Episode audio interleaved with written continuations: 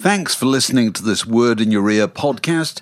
If you'd like to get early access to all our productions ad free, priority booking for our live events, and to take part in our weekly quiz, go to patreon.com slash word in your ear for more details. One size fits all seems like a good idea for clothes until you try them on. Same goes for healthcare. That's why United Healthcare offers flexible, budget friendly coverage for medical, vision, dental, and more. Learn more at uh1.com. Millions of people have lost weight with personalized plans from Noom, like Evan, who can't stand salads and still lost 50 pounds. Salads, generally, for most people, are the easy button, right? For me, that wasn't an option. I never really was a salad guy. That's just not who I am. But Noom worked for me. Get your personalized plan today at Noom.com. Real Noom user compensated to provide their story. In four weeks, the typical Noom user can expect to lose one to two pounds per week. Individual results may vary.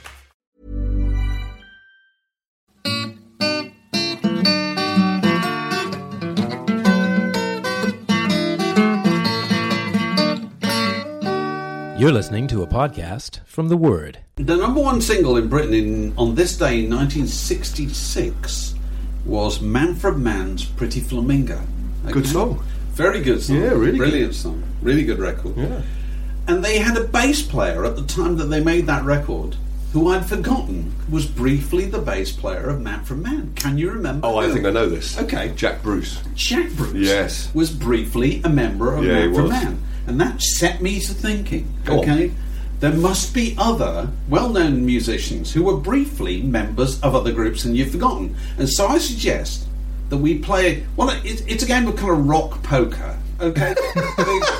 Well, I see you're Jack Bruce. I raise you. We're going to go around. No, you don't have to raise it desperately. You just have to, you know, we're going to go round the table, okay, and see how far we, see how long we can go, okay? Oh, so, right, okay. So I've started. Jack Bruce was in Manfred Mann, okay. Mark. Well, I could. I think I could come back across the net fairly swiftly with Cooder was a member. What's that thing talking? There? That's my Wi-Fi rabbit. It's a Wi-Fi rabbit. Did you Fraser's Fraser's Wi-Fi home. rabbit? Only Fraser It's full of electronic Wi-Fi gadgets rabbit. that speak to you. It's going to Like interrupt from time to time. I'm sorry about that. No, that's fine.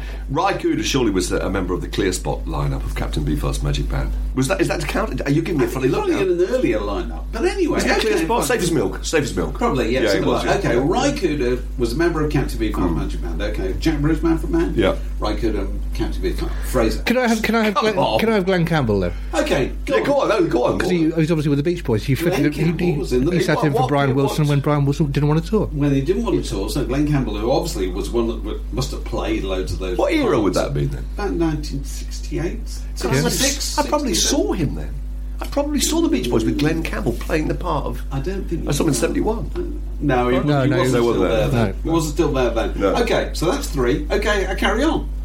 Wilko Johnson was a member of the Blockheads. Which people Uh, forget. yes. They made an album, didn't they? Yes, they did. With Wilko was Yes, kind of did. Ian Dury's sparring partner. Yeah, I'm wasn't sorry he? to I've just realised I've got an ace in my top pocket. Okay, like so now we move on. So we're doing notable All right. members Picture the that scene. we've forgotten. Picture the okay, scene. Here we go. Thin Lizzy. Oh, ah! who's coming? At, who's coming at Rock ah! Concord? It's only Midge Ure of Ultravox. it is, David. You know it. No, I'm crossed Actually, out. was he in Ultravox then? He was. Oh, maybe he was No, only in he- Slik or something. He was. No, he hadn't joined Ultravox at that point. So 1979. Oh, was he said, okay, when very Gary good. Moore Gary left That's right. Briefly in the middle of a tour. In the middle of an American tour. Something like that. I know because I interviewed Midge the other day and he told me the story. And he went over listening on a, on a, on a Sony Walkman. And Concorde flights were not long. He only had about two hours and 15 minutes to learn the entire set before joining the playing. And they were quite big, actually. Playing quite a big venue on the East Coast. I'd totally forgotten. Midge Ure. that, But Just I got can't- on my list. I've now got the hair, though, it has out. it? You just can't be in thin. I can't imagine Did he, did he have the hair at the time? I don't know. No, no, No, I don't think he ever had had long hair, tresses, did No, he? no, no. Midge Ure, what a nice bloke. Lovely geezer. We're allowed to try and get Midge Ure off the podcast. He's really funny He's bloke. a man who has stories to tell. Yeah. A really nice He's written a very good book, actually. It's supposed to be very good. I haven't read that Really good. Yeah. Yeah. Have we got any more, Fraser? Oh, I haven't. No. Mark, okay. Have you got any more? I well, I have, yeah. I mean, I, I mean, this he didn't he didn't become a full time band member, but let's not forget, let the record reflect that George Harrison just directly after the Beatles joined Bonnie, um, Delaney and Bonnie for an American so. tour as their lead guitar player. I suppose. All right, you don't like that. I can see you don't like that. Okay, I'm coming back. I'm coming back with Geoff Downes and Trevor Horn were members of Yes. Yes. Am I right? Yep. Is it Geoff Downes? Well, I think Whatever both the- of them at one okay, stage. Well, I think the other guy, the guy not Trevor Horn, is still in Yes, isn't he? I think he's zipped in and Jeff zipped out. Downes. It's Jeff. Geoff Downes. The other guy from from Buggles. the The Buggles. The, other- the, Probably. the other Buggle. The other Buggle. the other Buggle is still Double Buggle. So you know that. All right. Have you got any more? Well, Mick, I think you Mick. Hucknall in the faces. No, it's not really. It's not really. Mick Hucknall was in the faces, of course. See, I mean, he was briefly. And. George, uh, Michael, and obviously Paul Rodgers were in the. In, Paul Rodgers Queen. Queen. if- Well, I don't know if that's really true. In 20 years' time, people have, have forgotten the fact that Paul Rodgers Yeah. was in Queen. But no, the last one, but it's not really doesn't really count because he's been in this group for twenty years. It doesn't seem at all extraordinary, but it still seems extraordinary to me when I when I, when I think about it. But stiff little fingers, bass players, of course, the mighty Bruce Foxton. yes, Dave, you know you're looking up there, aren't you? At all Pop's creative frontline, I haven't forgotten the mighty fingers down the bottom here. They Rick deserve a Buckler mention. drummer. Is Rick Buckler drummer? Oh there? God, no! Rick Buckler was the drummer in a, in Yeah. a Jam uh, tribute group, wasn't he? And Rick Buckler was the drummer in the Jam. Uh, yes, but he was also. Uh, I know after that, but after that was, he was. But after, on the strength, of Out that, of the Jam, the whatever they're of out of the jam, he was the drummer. Probably still is. So there we go. Still working. Well, it's Unlike me. You can carry on this at home. but No doubt people can write down long lists. Of It's a parlour game you can all play. It's a parlour game you Yeah, can all play. absolutely. So, anyway, the other night, uh, I went to see Neil Finn at the Royal Festival Hall. I was a special guest of the the New Zealand ambassador to Highgate, your friend. Oh, mine. Brent. Yes, yes. So Richard we're in, we're in a, we're in a box. It was very it was very fantastic, you know, because because Brent's on the kind of the, the oversees the South Bank and so forth. So anyway, really good show, really really good show. But two two things I just want to raise here. One is he does something that I've never seen anybody do before, which is That's the rabbits. It's the bloody rabbits. The digital bloody rabbits. All you do is. And you go through life with a rabbit chirping Oh. up every two minutes. It's the only Does company I respond to have. The amount of conversation in the room. Do It doesn't know. It doesn't. Get that rabbit. Yes. He uh, he says we're going to try and contact my dad in New Zealand via Skype. His dad's ninety-two, right? on, on, he's, got, he's got a laptop on stage or something. Or? So the you know the the guy at the sound, uh, the guy at the side doing the sound, has obviously been working away. He's, and he comes on. He says, "I can't get your dad. He's obviously not on Skype at the moment, but I've got your mother-in-law. You know, Sharon is playing bass. His wife. Yes. Her mother Yeah, I met her, is yeah. there. So they place on the on the piano during well, and they carry on playing. And so you can see a laptop on the piano with a couple of faces. Okay, mother-in-law and a brother-in-law or something like that, looking, peering into the into the screen, looking for all the world like a family photograph. You know what I mean? That's just But, but it's moving. It's but, but moving. it's moving. Yes, of course. It's moving. And it's probably speaking. and and apparently, I, I tweeted about this. Apparently, they've been doing this every night of the tour. So it's been a different member of the family. You know what I mean? That's a brilliant. And idea. it's, and it, it's an it's a it's a Really classic touching. kind of Neil Finn idea, really in that it's a kind of let's try that, let's see if it works, and if it works, you do it again. You know what I mean? So he and it's doesn't his put ideal. mic- He, he doesn't put a mic to it and try and speak to his. No, he didn't, well, he didn't with, on that particular occasion. You know, but but he, he, he talked about he had a fantasy of of filling the top of the piano with laptops, all with different members It's a of the lovely family. idea. You know, his kids. Plus, we have a Labrador and the one on the right. And they are these people at home at the other side of the world where it's the morning or whatever, yeah. and they're kind of vicariously taking part in this. this Being thing given front Royal- row seats. Royal Festival Hall. Well, they're facing the audience. They're that's facing the audience. They can see they get a mainly band's the view. audience. He was moving about, so I think. That is a lovely idea. So, so it's a Oh, lovely, it's really touching. simple, simple idea. It's beautiful. But the other thing it made me think, he, he, goes on stage. He's got a six-piece band with him, who are largely younger musicians. You know, I would guess they're kind of late twenties, early thirties, or whatever. And they're very good, really good. You know, they've got keyboard players, they've got guitar players, they've got cellists, and so forth and all. But the thing that makes them really good, and it struck me as I was coming away from this, the thing that makes or breaks so many live performances is backing vocals. They could all sing. You know what I mean? So they started doing distant sun or something like that, and five of them. oh, in. five, five harmonies. You know what I mean? Wonderful. And, and, and when they approach the microphone, your heart is slightly in your mouth because you think they might not be good enough. You know what I mean? Because your experience is on so many shows, they're not quite good enough, or they're not quite well enough rehearsed, or whatever. They were fabulous. Oh, what I mean? lovely. Well, a lot of time, the, the main uh, uh, priority for the backing singers is they've got to look fabulous and move really well. You know, so quite often it doesn't really matter how well they sing. They're just they're part of a spectacle. Oh, but these just- were, no, but these were people playing guitars or piano Yeah. or whatever. They were doing all kinds of other things. But they were obviously part of the qualification for being in the group is can you sing? Were they, were they up there with Fleet Foxes? Have you ever seen Fleet Foxes? No, go on. They get five vocals. Uh, I worked out at one point they were singing five harmonies. So that's Crosby, Stills, Nash and Young and, and, and somebody else. You know, really, really complicated stuff. Beautiful sound. But this was this was just terrifically good. And I suppose that you had the same thing when you went to see Adam and the Ants. You were- Oh God, that's funny! Oh dear! Yes, peerless, peerless backing vocal performance. I, I tell you the thing. Pirroni making his way No, no, he wasn't there. No, he wasn't there. But the great Marco, the great man, wasn't there. No, I oh, did go. I did go and see them, and I have to say, I thought it was such a brilliant night out. Uh, it was so fascinating. The key thing about Adam and the Ants, which I think is almost unique, actually, to any group that I can think of, is that there are two completely separate entities of Adam and the Ants. There is the punk rock Adam and the Ants of Dirk wears white socks.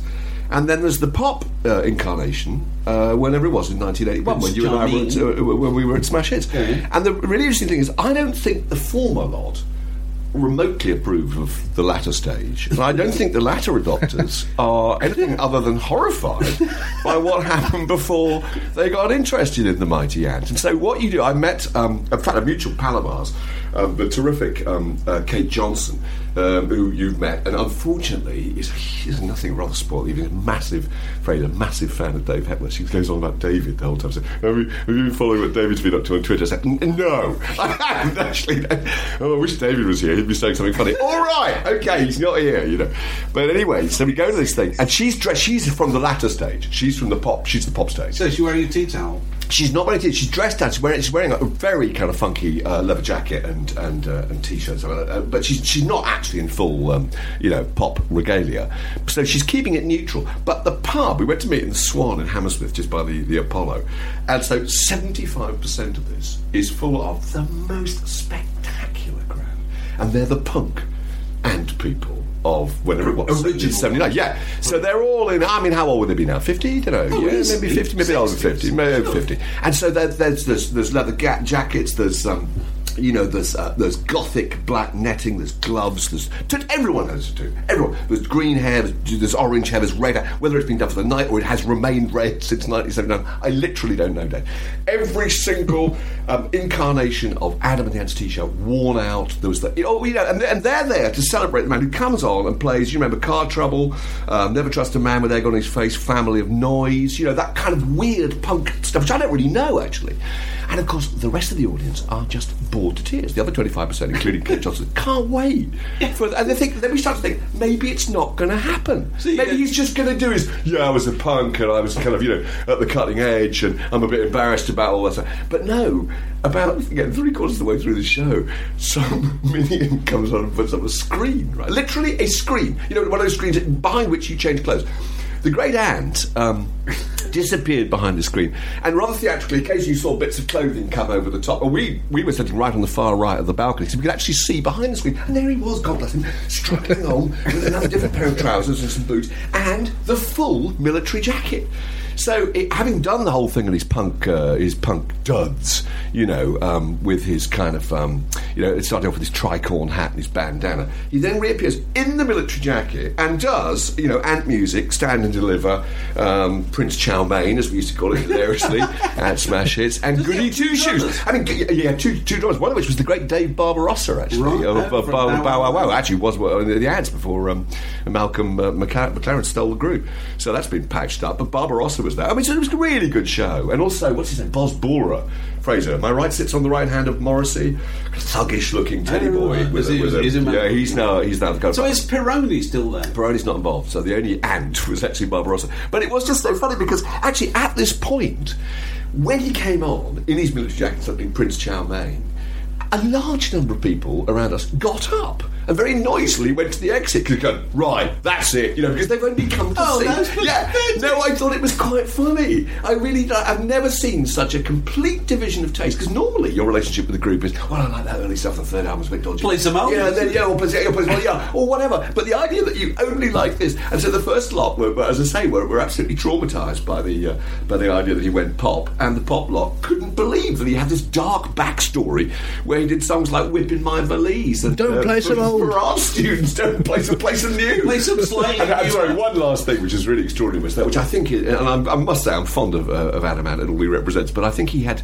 completely misunderstood the catastrophe of Live Aid. Now, you and I, Dave, were there. We were watching this from the commentary box. He came on. He told us. He, he, he, he preempted. The, he introduced rather the song "Vive la Rock" by saying. Um, my manager was the manager of Sting, it was Miles Copeland, of course. He said, and uh, and he said, um, right, um, Adam Ant's got four songs, and they said we can't have Adam Ant on anymore. He said, right, if you can't have Adam Ant on, you can't have Sting. And so I was, and he did this to the audience, saying, "I know, I know, absolutely monstrous. So let me do one song, and this is the song I did." So he does "Vive la Rock." Now everybody knows, my mother knows, that the most catastrophic thing you could possibly do at Live Aid was go on and play a record that nobody had ever. And David hadn't even been released. It was coming out two weeks later, and it absolutely finished his career. And yet he's still, yeah, Revisiting yeah, the revisiting, Vive la Rock, revisiting the moment. His career His was greatest completely disaster. holed below the waterline. I know. But anyway, that was a fantastic evening. It Uh, really supplementary question I've got to ask: Does he still look like Charlie Drake? Oh, I don't know. He's got a kind of got like a pencil line moustache now, like a kind of croupier. It's hard to see what he looks like. He's very low lit. He's lost a lot of weight, but he wears a bandana and a tricycle. So he can hat. get into the the pirate costume. He can get and, back uh, into that costume. I don't think it's had to be elasticated or anything. That's right. That's right. Midshipman. It's- it's funny- He can still hoist that Jolly Roger. Just one further point about the kind of greying of audiences. Going back to my Neil Finn thing. This being a Neil Finn concert, they had the politest rush towards the stage you've ever seen in your life. You know what I mean? Because Neil Finn fans are not not nutcases. They're not rock and roll animals. They're not raised by wolves at all. You know, uh, and so they go they go towards the stage during the encores, and they're repelled. You know, these are people are mainly in their fifties and sixties, and they're repelled by twenty three year old bouncers. You know I mean? You thought this is a complete reversal of It's how it's supposed to that's be. That's really funny. You know what I mean? Yeah. It's supposed to be teenagers rushing towards the stage It's and kind of middle-aged repelling Yeah, them. people with an Oyster 60 plus card trying to get over a barrier. and a work experience kid. Say, Can you sit down, Grandpa, please? Yeah, could, these people couldn't get over For your own health. So Fraser, I've got here. Fraser went to see Justin Timberlake. I did, yeah. I went to Oh, see him at the uh? LG Arena in uh, Birmingham because it's a pop concert and I like big pop shows. And it was uh, he had this brilliant thing. It was very slick and very professional, but he had this brilliant thing where, if you can imagine a, a carpenter's horse made out of perspex and straddling the entire width of the arena floor. That moves up and down from the, the stage to the back of the arena that the band play on. That's amazing. So he does most of the set on stage as you would do, and then he clambers on board this. The group So- so- so- around so- the. Is it above you? It's above you, so So it it goes like, ab- like a kind of transparent bridge. Exactly passes above your head, and you you, You can see the soles of Timberlake's shoes. You can, yeah. Yeah. Incredible. And so the people at the back who've paid less the money than the people at the front get a close up version of the show for a little bit. That's, so that's the latest twist on the kind of revolving stage and all Yeah. that stuff. What a very clever idea. It worked very well. And That's does that keep your attention and so forth? It does, yeah. It's really exciting because everyone's changing position and craning to look and getting Right, a new right, point of view. It's very interesting, yeah. So you think that there could be a breakthrough? I think so. Oh, right. So you, c- could you take that? You can't take that into the great outdoors, can you? Really? Probably not, no. And it wouldn't work in a small venue. No. They'd be coming too near to you all the time. But it was, yeah, it was a really good idea and it worked really well. That's absolutely incredible. So, do, who were the? Were you amongst the you know like-minded souls, or who, who, who were- who's the Justin Timberlake audience, or is it everybody? I, I expected it to be screaming girls, and it was largely girls and no screaming. It seemed to be, uh, for a man who's supposedly a sex symbol, he has very little sex appeal as far as I can see. For you, Well, in, ge- no, I mean, look at him. He looks. He's kind of a bit waxy and wooden. He's odd looking. I can't see it myself. Either. No. I'm sure there'll be people listening who disagree. so you went with Mossman. I did go with Mossman. Did she Mossman, yeah. get unnecessary? Did she? No, she she was perfectly well behaved. Right, right, Yeah. right, right. And did you do you know Was all she the not standing on the armrest screen? No, nothing like that. I was very disappointed. okay.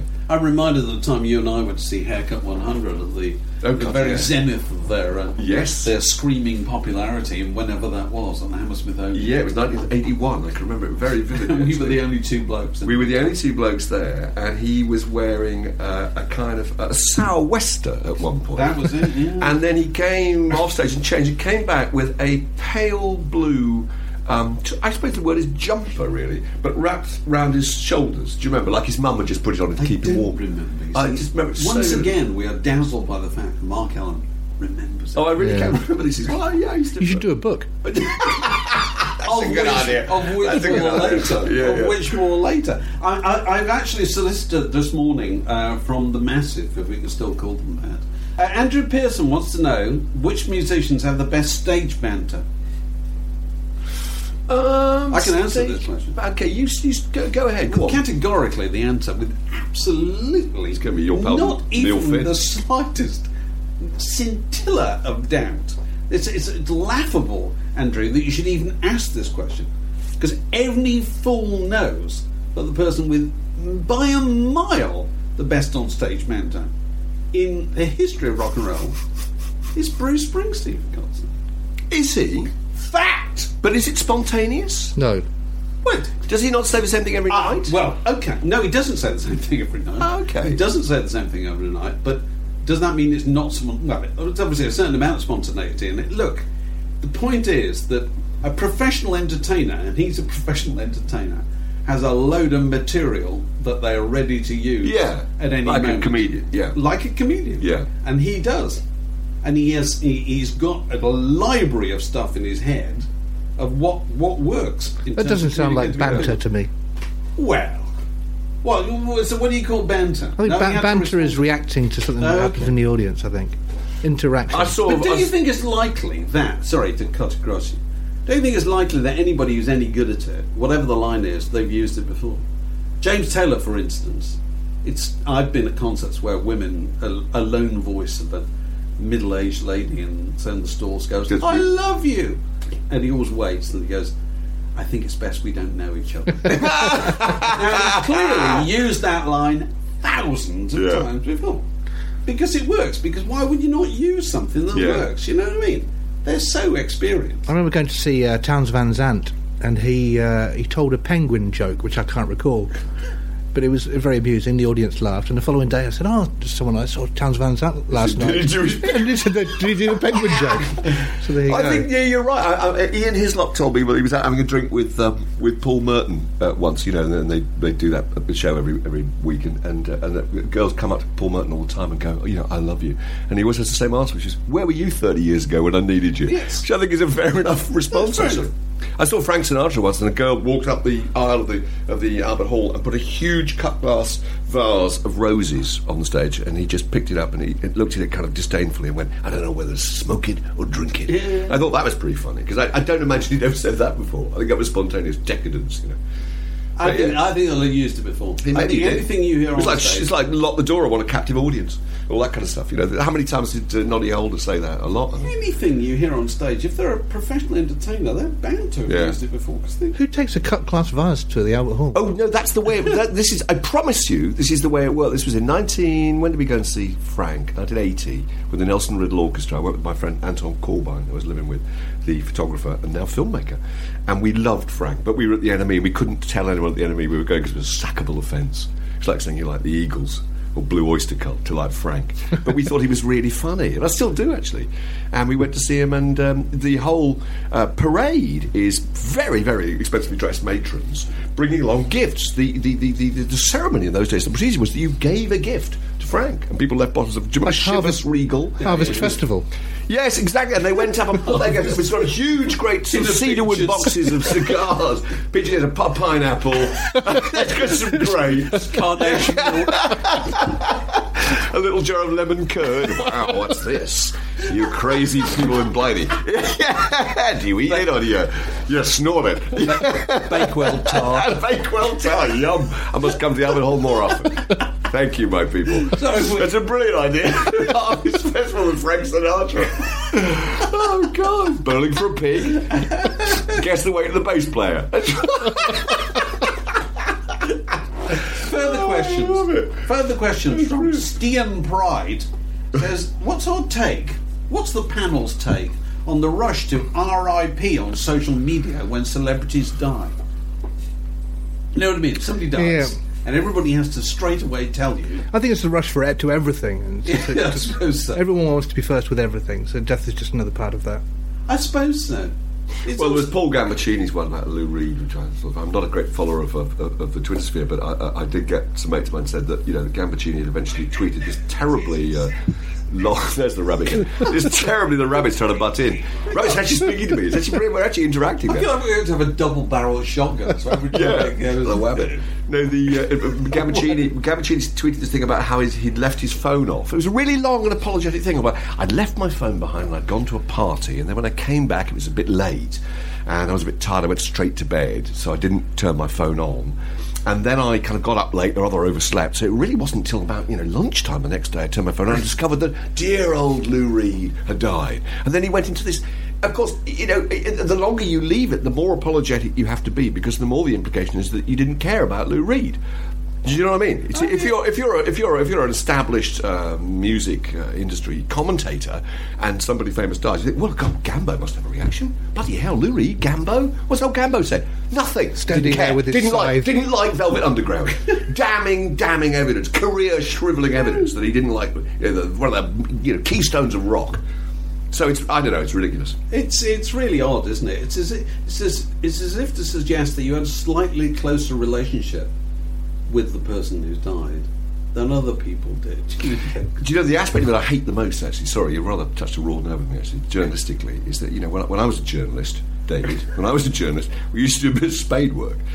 You know, if somebody died, I can remember when um, when It's rather uh. Ian spade work. Somebody died. Oh, sorry, it is rather. I remember when the great Ian MacDonald died, he wrote Revolution in the Head, and I can remember pulling together a story for like first or second edition of The Word and bringing up members of Roxy Music and, you know, all who were on yachts, you know, and just getting quotes and trying to build an absolutely fresh and original perspective about this person. But now the trouble is that the newspapers, due to, um, you know, uh, lack of workforce and often lack of energy, actually, simply look across the Twitter sphere and they Oh, quote. do. So somebody dies, and, and what they quote is some absolutely fatuous comment from Nicole Kidman about how this person Yeah. was just such an icon, changed my life. Someone they'd probably never met. That I find absolutely. It's- it's and also, difficult to I'm be- sorry, in reverse, it reflects very badly on the people who are tweeting because they're desperately trying to get something out there quickly in the hope that the newspapers will pick it up before their deadline. So it's a double bind of ghastliness. So Sorry, I think Dave, you really upset I think, me now. I think to be fair, we don't like it. Let's talk we? about something No. nicer. let's, let's be nice. Okay. Jesus. Uh, don't I, I, I basically told you about my adventure with my mixtape for Scotland. I heard you on the radio. You were terrifically good on the Today uh, programme. sorry, I'm not. I'm not trying to uh, build up my part here. No, it's great. One bit of the story I haven't told you. So somebody gets in touch with me and wants me to to sign some petition urging Scotland not to, you know, vote for independence and so forth. And uh, and I think to myself, the English are not going to do this. You know what I mean? The English are, are too kind of proud and they're, they're too reticent to ever put their feelings into words over a thing like this. And I thought to myself, and I just wrote this very brief blog. The, what the English traditionally do when they're lost for words and they want to make a sentimental gesture, gesture is they make a mixtape. Okay, so why don't you, if you've got a Scottish friend, make them a mixtape and send it to them. You know, the little old cassette held together with sellotape, whatever. It's a three-line blog. It's just a thought. You know? Great idea. Next thing you know, the d- Radio 4 Today programme are on, right? And they said, Would you come on and talk about it? Oh, all right, Because and, and normally when they ring you and ask you to do things like that, I can't be bothered, you know. I don't don't want to go through that nerve wracking experience for something that's not worth it. Think of the money, though.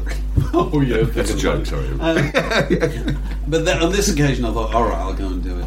So I get, I get. They, and they said, "Have you got a list?" I said, "No, I haven't done a list. It's just a, it's just a thought. It's just a, you know, come off the top of my head." So you're now going to write one. Yeah, they say, they say, um, we, we, we, well, it'd be great for us because. Bloody! Why is the rabbit talking about trousers? Because the mic picking this up. Yeah. There's a digital rabbit talking about trousers. I'm trying to listen to David Hepworth, who's talking far more interestingly about the bloody Today programme. Come And on. so I said, "So you want a list?" of, of you know uh, uh, tunes that would tempt the Scots not to you know vote for independence. They said yes. I said, so you want things with clangingly obvious titles? They said yes. So I kind of I, I can't remember what I came up with. Don't leave me this way or, or whatever, you know. Come together, was it? No, well, you did the Proclaimers thing. Uh, I can't remember. yeah. I did. Uh, I, uh, one was going to be if leaving me is easy and coming back is harder. That's right. Anyway, I gave them five. And they go, great. Because all they want is they want to play some pop records in the middle of the Today program. That's That's all right. they want. You know, they want something a bit lighter so they can do devolution without having something like they normally do. So I go in there on Sunday morning. I turn up. Assistant producer says, "Have you got the list?" I said, "There's no list." I sent an email to your, you know, your, your producer. It said, "Oh, that's a shame." So they go off, and then they come back after a while. Are you sure you haven't got a list? I said, "No, there's no list."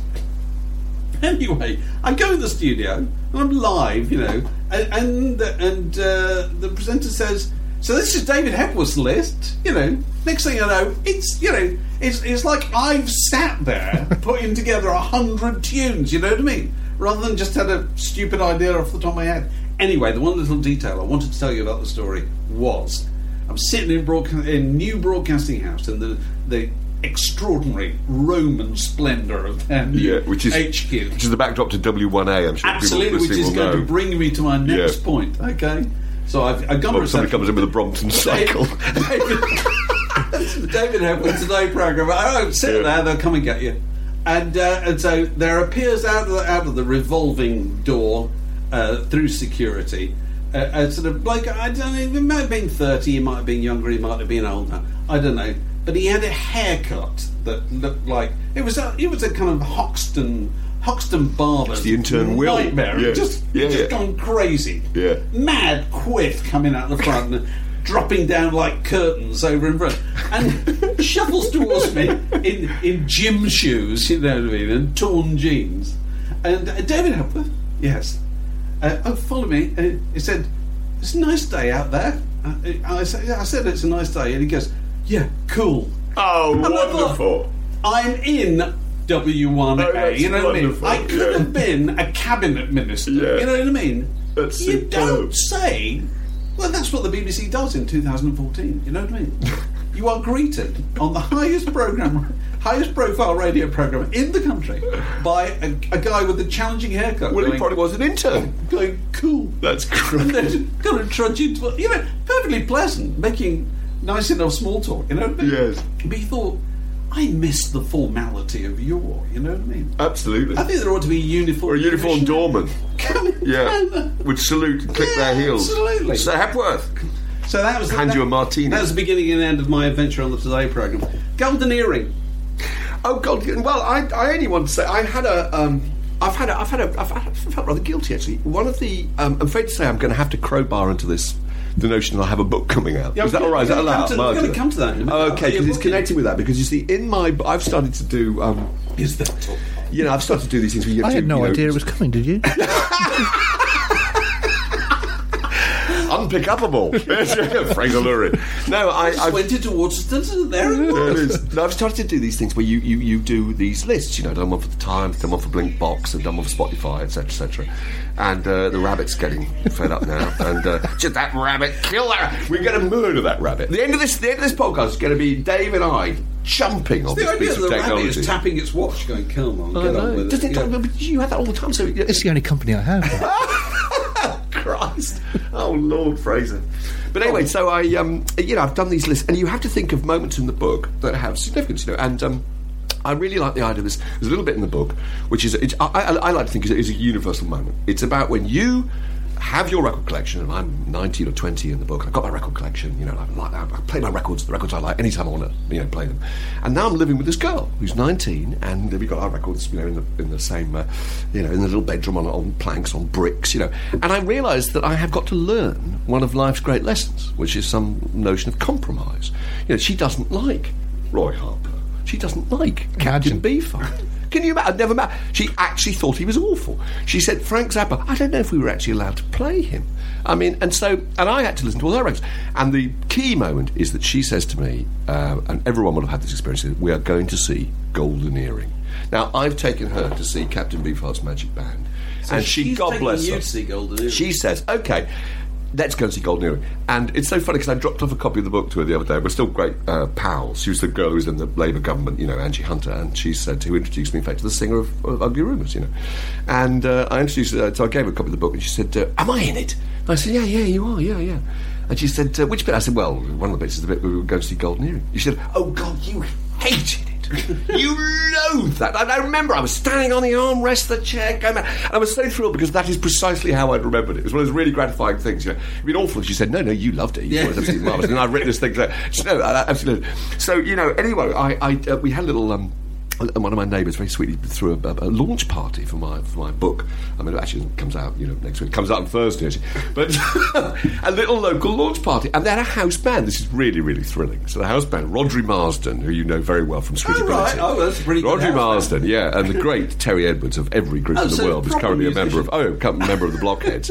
Uh, John Paul Jones of Led Zeppelin plays Oh, mandolin. Christ. Yeah, yeah, yeah, Right, yeah, and the fantastic Tim in? Keegan of uh, of Departure Lounge. And so that's the house band It with me. so embarrassing. Yeah. How did you say, John? Oh, all right, John. Yeah, all right, John can play. And so we were Let playing, play. and it was Turn so brilliant. and so I then introduced the, this little passage to the book. So it's really like a musical version of uh, book reading, but with no kind of reading. I'm just sort of saying we're going to play these songs. I tell the story of the song between. So we start with "Hole in the, Hole in the Ground" by, by, by Oh, right, right, Bernard right. Cribbins, uh, sung embarrassingly by me actually. And uh, but anyway, then we do So Radar you Love. sang and was- Hole in the Ground? Yeah, I sang "Hole in the Ground," backed by that. What a wonderful lineup! Can you imagine it? There I was, Oh, the picture. digging this hole, hole in the ground, etc. it was such fun. So then we do Radar Love, and anybody listening, I don't know if you know this song, it came out about 1973 would have been, and and you know, Golden Earring were at that time. If you called yourself a rock connoisseur, which I guess I did. Golden Earring were pretty much the bottom of the barrel, Dave. They were. These absolutely wretched Dutch, lightweight boogie Danish? meisters. They were Dutch. Their lead singer, they didn't have cool Dutch names like Thijs van Leer, you know, or Jan Akkerman. The lead singer was called Barry Hay. His name, David, was Barry. Barry Hay was the lead singer of Golden Earring. And my girlfriend had gone on about how he had the sexiest bum on the planet. Oh, that's. And he often used to wear very, very tight leather trousers, the better to advertise this uh, delightful posterior. It was just, and anyway, long story, but uh, yeah, uh, there were only five guys there. It's like you and me at, a haircut 100. There were five, was the, new theatre in Oxford. There were five guys, and all of us are exchanging those looks. You know those looks where you go, I know, I know, you know, I know. They can't even play their instruments. You know, and your girlfriend is standing on there. It, there's a hail of underwear. It's the place is going mental. It's just the most. Oh, it was the most miserable moment of my life. In fact, there's a, there's a terrible uh, paragraph in the book which I'm rather ashamed of. Now it just goes Barry Hay of Golden Earring singing Radar Love in those trousers. This was fucking dreadful. Now, talking But anyway, what I was going to say was, I then felt bad. We played this thing, me being really sarcastic, and John Paul Jones, who'd never even heard of Golden Earring, God bless him, and most of the group hadn't either, came up and said, "What a fantastic song!" and everyone, everyone in the audience go, "Why did don't you do the know?" gold? Why don't you go Radar Love again?" And I sort of pre- presented this in this sort of fantastically sarcastic way. It was great. It was being this absolute low point of musical history. And absolute. Then I, I reevaluated. I thought, you know, actually, it's not that bad. Been driving all night. My hands are wet on the wheel. It's just your Great association with uh, with the nightmarish with the- context. Now, when you sent me this book, you said, "Don't read it. You'll know this. You know, you, you'll know." I said, just read the chapter headings. And you get just. I said, there's 40 chapters. Just read the headings. You, you, you, you can work it out. Fill in the gaps. Well, Fill in the gaps. well, last night I disobeyed you. Okay, I sank into the sofa. I did. Oh no! With the small Oh. Dave, you don't have to read it. And I, I, I didn't read all of it. I read, I read, No. I, I read three chapters, and I thought I will mark the bits where it makes me laugh out loud. Oh right! Out oh, loud. oh, that's good. Out loud. Oh, good. Now, bear in mind, I know most of you. I've heard a lot of your riffs before. you know, it's, it's like you know, it's like the things that James Taylor says to people in, in the audience. Okay, so these are the bits that made me laugh out loud in just a tiny bit I read. Oh. okay, and so I, I'm, I'm, I'm gonna I'm gonna give you an example. Oh, I'm very touched by it. Uh, were talking about? I think go to, is it the Weeley Festival? yeah, really, yeah, Clacton the on Sea, festival. 1971. And you made the point. You made the point that there's always a birth at Yeah. a festival in, in those days. He says there was always a birth at festivals. It seemed a great way to open your account. Being born during an encore by Sam. It's just- it was. I don't like get through this. It was, oh, I know know what's coming actually. 'cause I read this. I read this. Yeah. I'm so glad. I thought it was a good joke Like too. Posh Spice, she's read it. Yeah. Yeah. It was cheering that the population of your alternative global village was on the up. Though if you God. though if you fact, I can't even come through. it. Though if you factored in the bloke full of mescaline. No wonder it's taken him so long to read this book. If you factored in the bloke full of mescaline who'd fallen off the lighting tower, you, were, you were pretty much back to square one. Dear God, it made me laugh. oh, I'm so pleased. Oh, that's and that's that's that's just one bit. And uh, the, Oh dear. Oh, that's let me great. see if I can find another. Oh, bit. something is meant to be funny. Actually, it is. It's nice that some Oh, funny. it's definitely meant to be funny, and it's it's very funny indeed. Um, when we Oh. Fraser, you're gonna have to stop. I had the, uh, such nice. gonna have to I've edit had that five one. reviews, Fraser. Have they all been Funny, good? and they've been absolutely so enthusiastic. I was completely overcome. Very sweet. Oh, Dave, I'm gonna find please. The, the only Deep other bit breaths. I can find, which I think I can get through, I can get through reading without laughing. It's just so, so bizarre. It's talking about comparing notes with your mates at school or college or whatever about rock albums. Somebody else had "Waiting for the Sun" by Oh, the yeah. Doors. No, you should, you should- no, you should read the bit before because it brings, you've got to read the first one. Because the first album and the second album, then you get that one, don't you? Yeah, yeah. Which says someone has Steppenwolf by Steppenwolf. Wow, amazing! I ventured. Maximum heavy oxygen confirmed. Somebody else had "Waiting for the Sun" by the Doors. Have a listen to Five to One, the last track on side two. He suggested it's all about wanking. And I go, righty ho.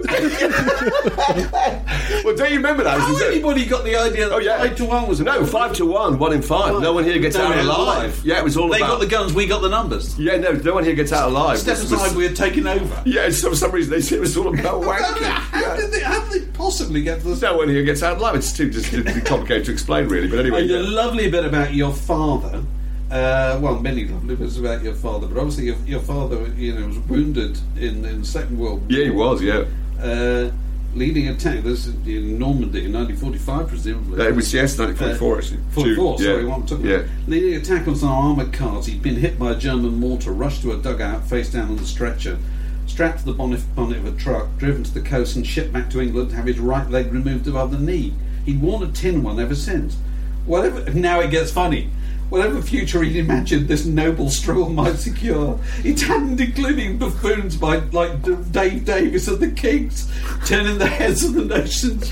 But that's no, but that, yeah, because he, he, the Kinks was the group he hated the most, and you thought about through his eyes. I was trying to get the point that you know when I was that age, you know, obviously you just think it's the Kinks, they're brilliant, and then my poor old pa, you know, they thought they'd fall off the Germans.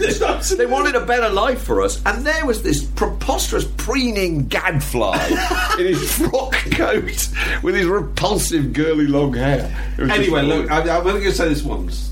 It's genuinely funny. no, thank you very It's much. It's genuinely funny, and I, I, I know loads of this material, but uh, even the bits I know, I told him. Well, it's written down, you know, so it's it's very difficult, Oh, and very it works sweet perfectly as a read. So, talking talking to Dave Davies, um, I, I I did a thing with Ray Davies the other day. You're at the which, uh, the at the festival. Stratford upon Avon Literary Festival, and uh, uh, which was kind of all right. But the, the, the things I'd never realised about Ray Davies. Do you know about his family and the, the kind of birth, birth order issues?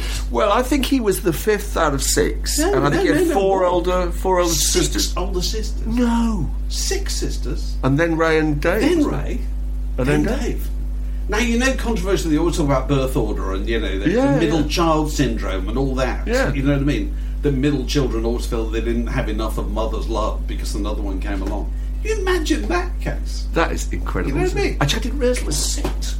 But I knew it was a very musical family, wasn't it? He used to play. I didn't. The dad was a pianist, and I think one of the aunts didn't they used to go to a place in Muswell Hill? And Well, he, Fortis Green. He talked about his mother. Fortis Green, He's, you know, he's born born in Holloway, I think, down there, sort of inner London. And mother just one day got on the, the tube and went out to East Finchley, where it was a bit more pleasant and there were trees, and walked around and said, "We're going to live here." And so they moved up to Fortis Green. But uh, you know, so For some some reason, you know, reading the, the he's got a new book out. I reading the book and talking to him, suddenly it became really clear how that you know that relationship with his brother is so fraught. You know Oh, I mean? Lord, yes. You get normal sibling rivalry, then placed inside the hothouse Yeah, of a group, a catastrophically managed group, and an appallingly unlucky group as well. You know what I mean? It's just absolutely staggering. Of course, that's why I was texting you saying that your theory about the Kinks is that's the greatest run of. Uh, Well, I can't remember how many it was. I used to think I was kind of. I thought it was seventeen. I thought I thought between sixty-four and sixty-seven, he put out. I gotta think find it. I find it. it. out, No, right down. It's about seventeen. I mean, re- I mean, I don't mean extraordinarily good. I mean, sensational records. And not only that, Dave. The B-sides. She's got everything. Have you ever heard that? Uh. Days. I'm going to read uh, them. I go to sleep. Read I them mean, out for these are- Those are order- B-sides. In order, okay. There's a Kinks hit. Just singles. incredible records. Started in '64. Did it start? in 64? I think it's sixty-four. Yeah. Okay, you really got me all day and all of the night. Tired of waiting. Everybody's going to be happy. Set me free. See my friends. Same same initial letters. Set me free. Oh, yeah. friends. Till the end of the day. Dedicated follower of fashion. Sunny afternoon. Dandy. Dead End Street. Waterloo Sunset. Waterloo Almanac. oh, Autumn Almanac and Good song. And the one that everybody forgets, is Wonder Boy, which wasn't a very big hit compared to the No, rest still a good good record. So how oh, many Oh, is it's a that? great record. It's How a many great is that? Record. Well, I think I think I'm at it's 14 smash hits. 14, but I mean, it- it- but my In point is, if years. you turn those records over, I mean, a a days. I think I go to sleep. I, it's almost the greatest thing, apart from uh, obviously um, Sunny Afternoon, which is the greatest record ever made. No. uh, apart from um, Fractal Zoom by um, by Brian Eno, and all, actually two or three others as well. and this charming man by the Smiths, and Eight Miles High, obviously, and some Beatles songs. God, let me just tell you something about the Beatles at a tangent. I had to go. It was so brilliant. I had to go up to. Um, uh, do a literary festival in Scarborough. And um, interviewed by my lovely pal Mark Billingham, who you met, he's a crime novelist, very successful. And he drove. He said, "We'll drive up. We'll drive up Scarborough. It's 200 miles you know, each way." And we thought we'd do it about four and a half hours. And we get in the car. I said, "What got to listen to?" He said, "I've got every single record Beatles have ever made, which I think is 100 and, was it 192, including "Komm Gib Mir Deine Hand." I mean, Sie Liebt Dich, uh, all the B sides. You know, you know my name. Look up the number. We've got every single thing on shuffle. So I said, "This is going to be brilliant. What a shame we've only got four hours." And I worked out that it's about ten hours. It was about ten hours listening, and then a, a, a, a ridiculous event. We're going up the M1. I'll make this very brief. But suddenly the warning hazard lights come on, and they just go accident. There's no more information apart from accident.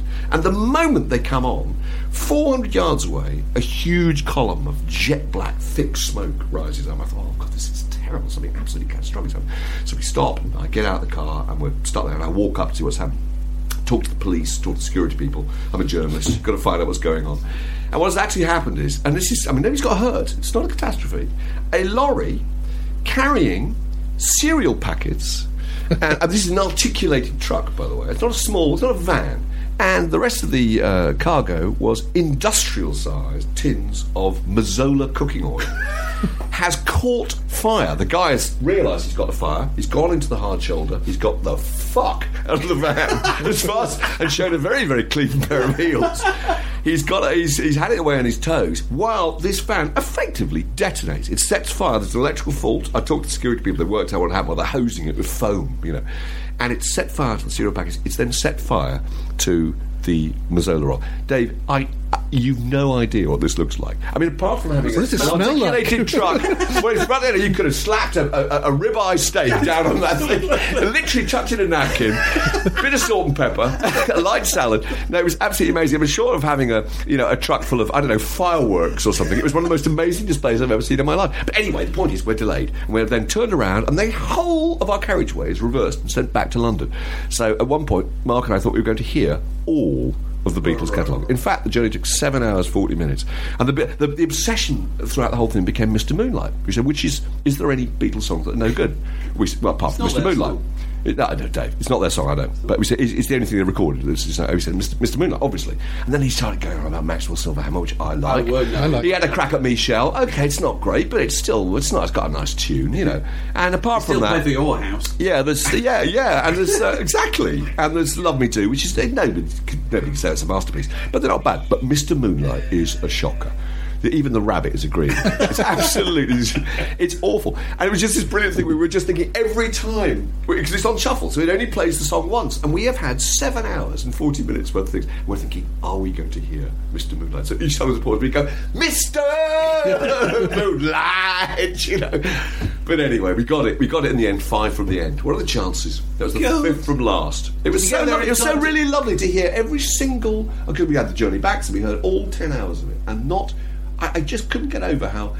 I, have we ever said this before? The Beatles are underrated. Quite good. I couldn't believe how good they were. So no, at no stage did anybody say, uh, "Can we listen to the last REM album?" Or anything? The- the- No, no, we were perfectly happy to hear kind of miserable excursions like uh, Penny Lane, Right. Strawberry Fields Forever, here, there, and everywhere. And oh, So you were you late to Scarborough? No, we got there with about half an hour to go. It was Right, amazing. right. It was really. It was, So how have your gigs been going? Oh, good fun. I did one in, in Laugharne. Because which we've was got one great. tomorrow night. We've got one tomorrow night. Depending on when this, you're listening to this podcast. Yes, on tomorrow night, which would, which would be on what Tuesday in uh, Tuesday in Manchester. I don't know what the date. I lost track of the date. Where is it, Dave? Plug the thing. Plug It's, it. uh, it's the Deaf Institute. That's right. Yeah. with you it's with, and Stuart well, Maconie. Stuart's brilliant. Stuart, I got to actually just throw in before you go into that.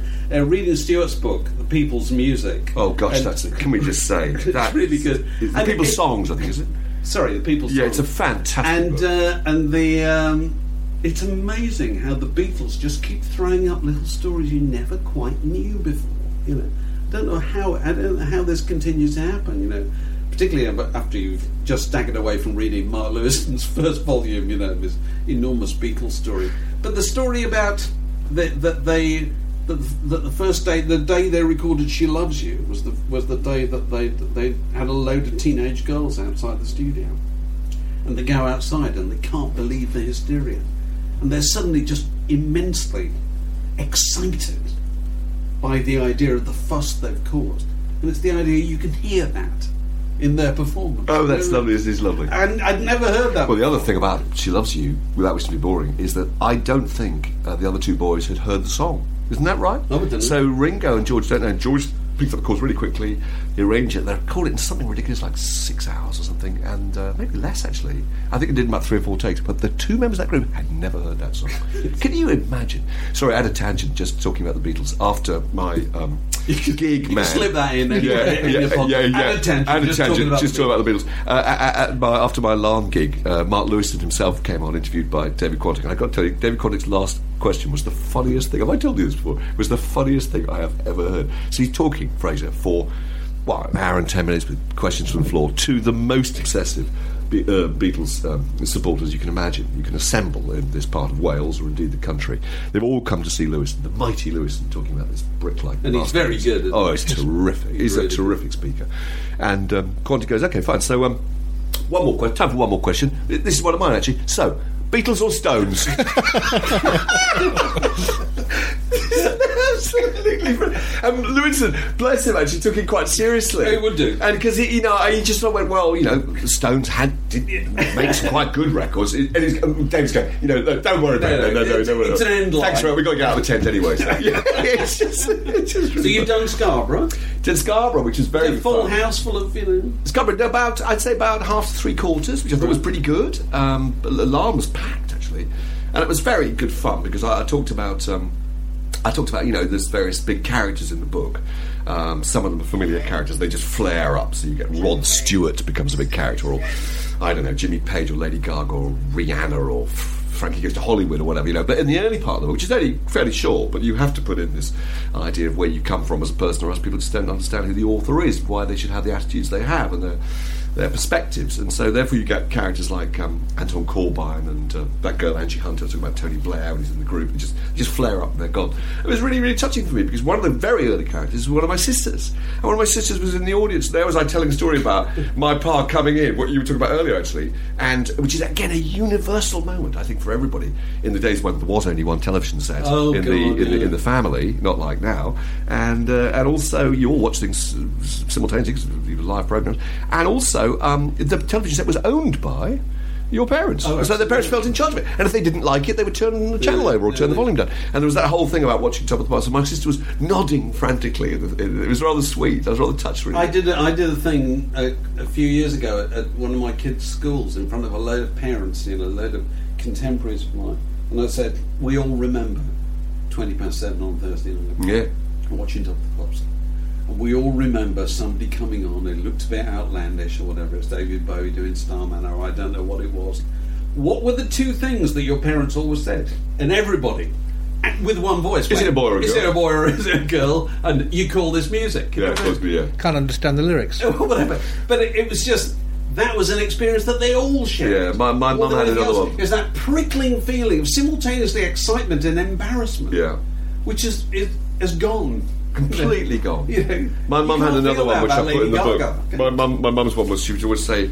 Um, she's got such a pretty face. What a shame she has to make that horrid noise. She would say that about everyone, but particularly Lulu, obviously, because Lulu made a shocking noise, which we thought was great. My mother used to look at Mick Jagger and say, "Ooh, he's got a face like a no, he's got a mouth like a set pot." Yes, it's set pot's brilliant. Set pot, set pot was an expression that's just kind of fallen out of I'm not even sure I don't know what it about means. 50 years before she said it. I The think, you know, but it, it lingered on as a kind of as a, as a metaphor for you know for Mick. Yeah. extraordinary stuff.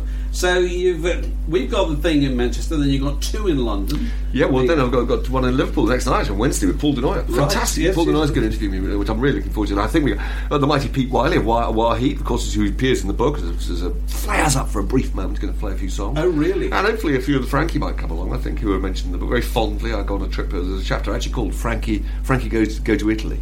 and it's about being in a van with the five members of Frankie Goes to Hollywood. And particularly the outrageous uh, um, um, uh, behaviour of, of, of Nash and Nash, the guitar player, who we think might be coming home soon. Oh, really? I hope they don't take over your show. You don't want that. That's true. You don't want that. No, I, I've, I've and a musician. I'm pretty to happy. do a few songs. You know, that can be. you know. That's true. oh, this song's been big. I'll leave you with this. You know, get off. Shepherd's Crook appears cartoon-like. We say Breaking Bad. Oh yeah, yeah, yeah. Are you watching it? No. Oh, you hate it? don't you? Breaking No, you've never, you've ever seen it? I have not seen. Are you saying? Do you know it's an obsession of mine? Or, or yeah, I, yeah. I, it's well, it's always an obsession of somebody's, and I can't get over before we started recording this that it's finally ended up being your obsession. Well, I yeah, you meet Mark, all Mark had only just got round to watching Frasier. Or, Yes. you know, I'm still enjoying the Stanley Baxter show on DVD. You're, you're legendary. Dixon Dock Green's you are brilliant. The, you are the latest of late adopters when, Oh, it, comes really? to, Oh, very when late, it comes to television. Very, So the idea that you know you have joined the ranks of the of the people Well- who, who corner you at parties and look at you bright eyed tell you you really should watch Breaking Bad. You are now allowed two minutes. Oh, okay. To tell us why it's really good. Fraser, you you you you're on it or not? You you I. I don't like it. Are you- don't There like you it? go. So we're going to come to. Yeah, It's like, it's like today program. Yes. brilliant. We've got we've, we've got a debate. We've got a free and frank exchange of views. Go. Oh well, Right. dissenter. Um, okay, I would say. I mean, anyone li- who's um, listening who's seen it will, I'm sure, agree with me that it was addictive from the very first second that I saw it. I won't tell you what happens, but there's a scene involving a van and four characters, one of whom's dead actually, um, driving at reckless speed through a desert wearing gas masks with a load of broken chemical equipment in the back. And you have to piece together very quickly what could possibly, you have to fast forward to the end of this 45 minute uh, episode to work out how on earth we're going to get to this point.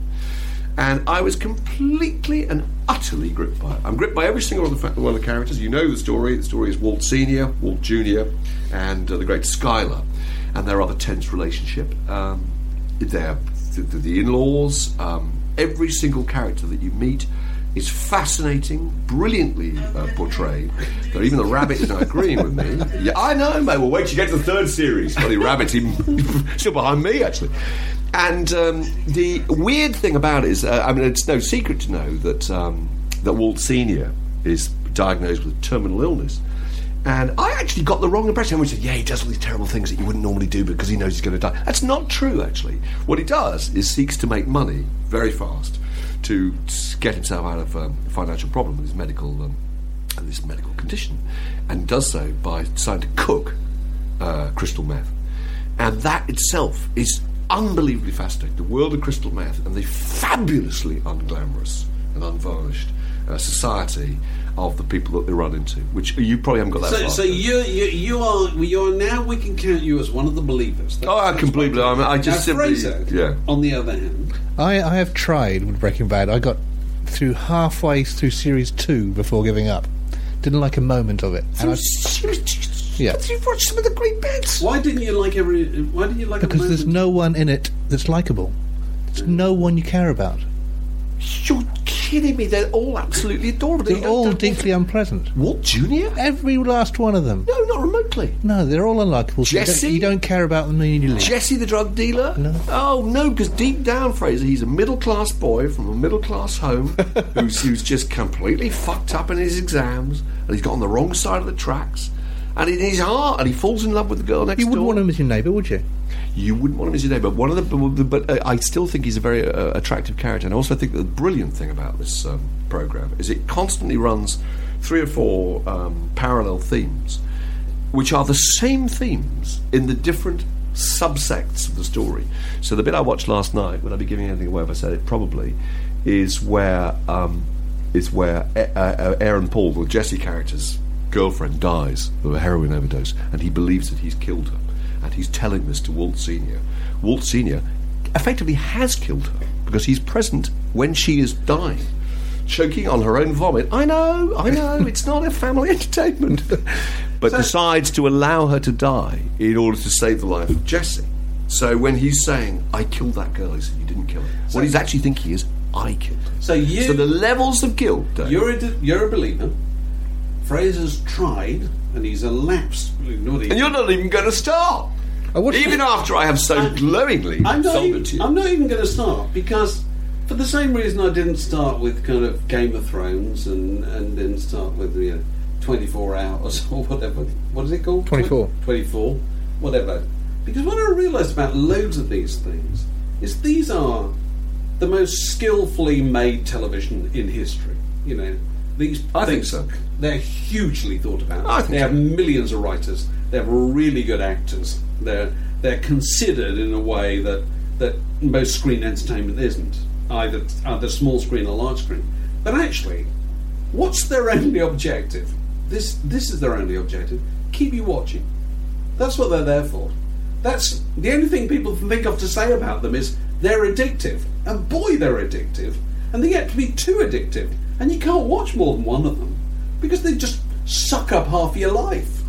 Well, you're absolutely right because you're either uh, 100% obsessed with the thing and can't understand why nobody else is, or you sit there and go, God, how could you? Because you used to go on about The Wire, and I said, Dave, I literally do not have enough space in my Well, life or my head, actually, to watch The Wire, but I'd like to, and my fantasy was that one day, in 10 years' time, I will, um, you know, hire a cottage in the Cotswolds, I get a load of digestive biscuits, I get a television set even bigger than the one that- in Fraser's flat here, which I'm just looking at, which is about the size of a house.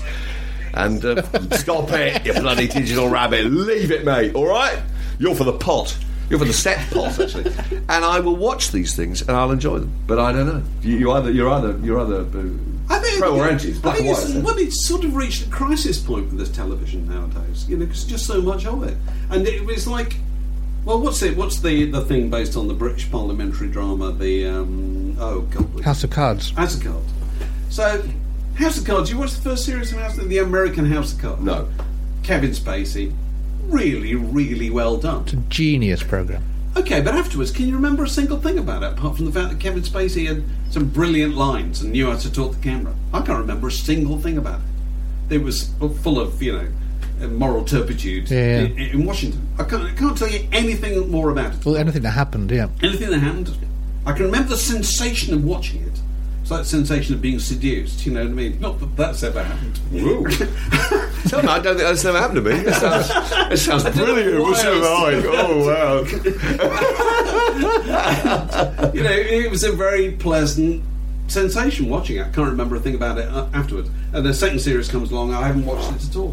What was the one of the years ago about the uh, the family that ran the funeral firm in? Oh, it's called uh, Six Feet Under. And I Six watched Feet all of Under, it. yeah. Okay, watched we, all of it. We watched the Obsessed. My Yeah. wife and I watched the first Oh, series, fabulous. Obsessed. We then bought the box set of the second series. No, it is it. still at home. Oh, right. In its cellophane. Cellophane. It's never even been opened. Yeah. I've got no curiosity to go in there again Well, because all I've been doing is repeating. The No, actually, the characters don't really develop. Actually, I'm sure they do. because you met them all, and they just have different capers, you know. But it's not nearly as good as Breaking Bad. And I, what I get, I cannot get over is exactly what you were saying. Actually, is the complexity, even on the pathetic level of you know writing a book, which I've just done. E- even on that level, you have to write forty chapters. You have to write a chart and work out all the characters, all the themes, all the points you want to make before you write it, and make sure that they link up and echo back. No, but don't you think they're can't writing it? And They're writing it as they go along. They're writing it as, as they go along. They, no, they can't be. David. no, they must be. They don't Because know. you're- when you start a series like that, they don't know if it's going to do seven. Well, series. actually, no. There, there is there is a Oh, rumor, which. I'm sure is probably true. Actually, that, that uh, there was a there was a writers' strike during that, the very famous writers' strike in America, where they didn't think they were going to get the writers,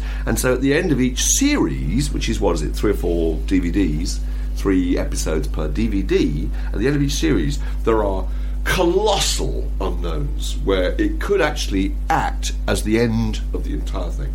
And I, the rumor is that they didn't know at the end of series one and two that they would carry on, but that was a financial thing. That's why. That's why the least was doing really well. The least satisfactory episode of The Sopranos is the ending, because what's the what's a story like that can't have an ending.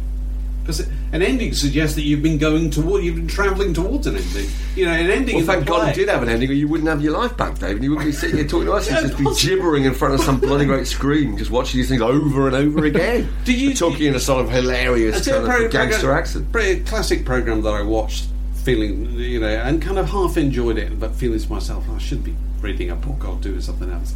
Was episodes, you know, the uh, the thing with Steve Mangan and uh, Matt LeBlanc. I've seen some of those. Oh, Matt LeBlanc. Oh, that was good. Well, it's very, it's got some really beautiful, funny little Oh, it's things in it, but it's got a very telling. What's the name of the handsome girl in it? Uh, Oh. Tamsin Greig. Oh, where they they take an English sitcom to America. Christ. Is it hot in here? Oh, yes, take a ticket. Uh, yes. The um, uh, you know they take an English sitcom to America, and uh, you know they undergo the usual problems that Americans want to you know flatten it all out and so forth.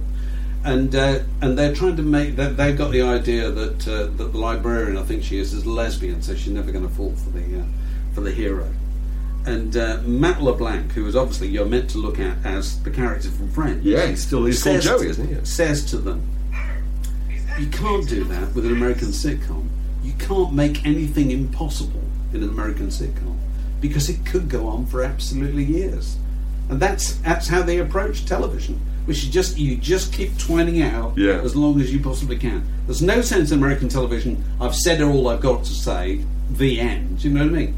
Because if the network has got an audience, it's going to keep feeding that audience for as long as possible until the lead actors just say, "I don't want anything more to do with it." This podcast was brought to you by The Word.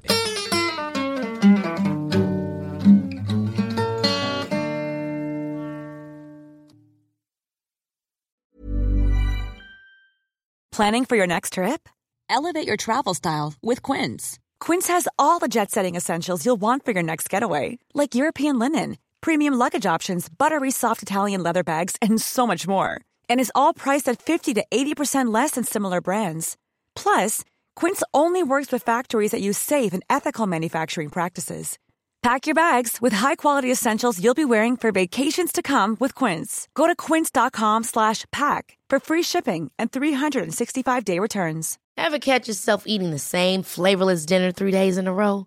Dreaming of something better? Well, HelloFresh is your guilt-free dream come true, baby. It's me, Keke Palmer.